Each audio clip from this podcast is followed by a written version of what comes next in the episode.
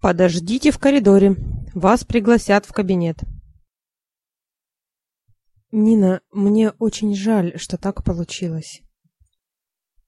Все в порядке. На тебе нет даже царапины. Ты хорошо умеешь драться. Я применяю свои знания карате только для самообороны или для защиты красивой девушки. Пройдите в кабинет. Расскажите, как все произошло. Мы стояли около подъезда. К нам подошли двое молодых людей. Спросили закурить. Потом спросили время. После этого они попытались ударить меня. И я защитил себя и свою девушку. Прочитайте ваши показания. Все правильно.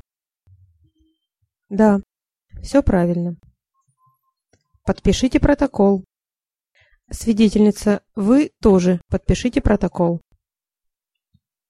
Мы свободны? Да, можете идти. Мы уже задержали этих хулиганов. В паспорте был адрес прописки. Их будут судить? Да, это уже не первое их преступление. Вам пришлют повестку в суд. Вы будете выступать свидетелем и потерпевшим. Скорее уж они потерпевшие. На Николае нет даже царапины. Да, не повезло этим негодяям. Еще раз спасибо за помощь. Можете идти. До свидания.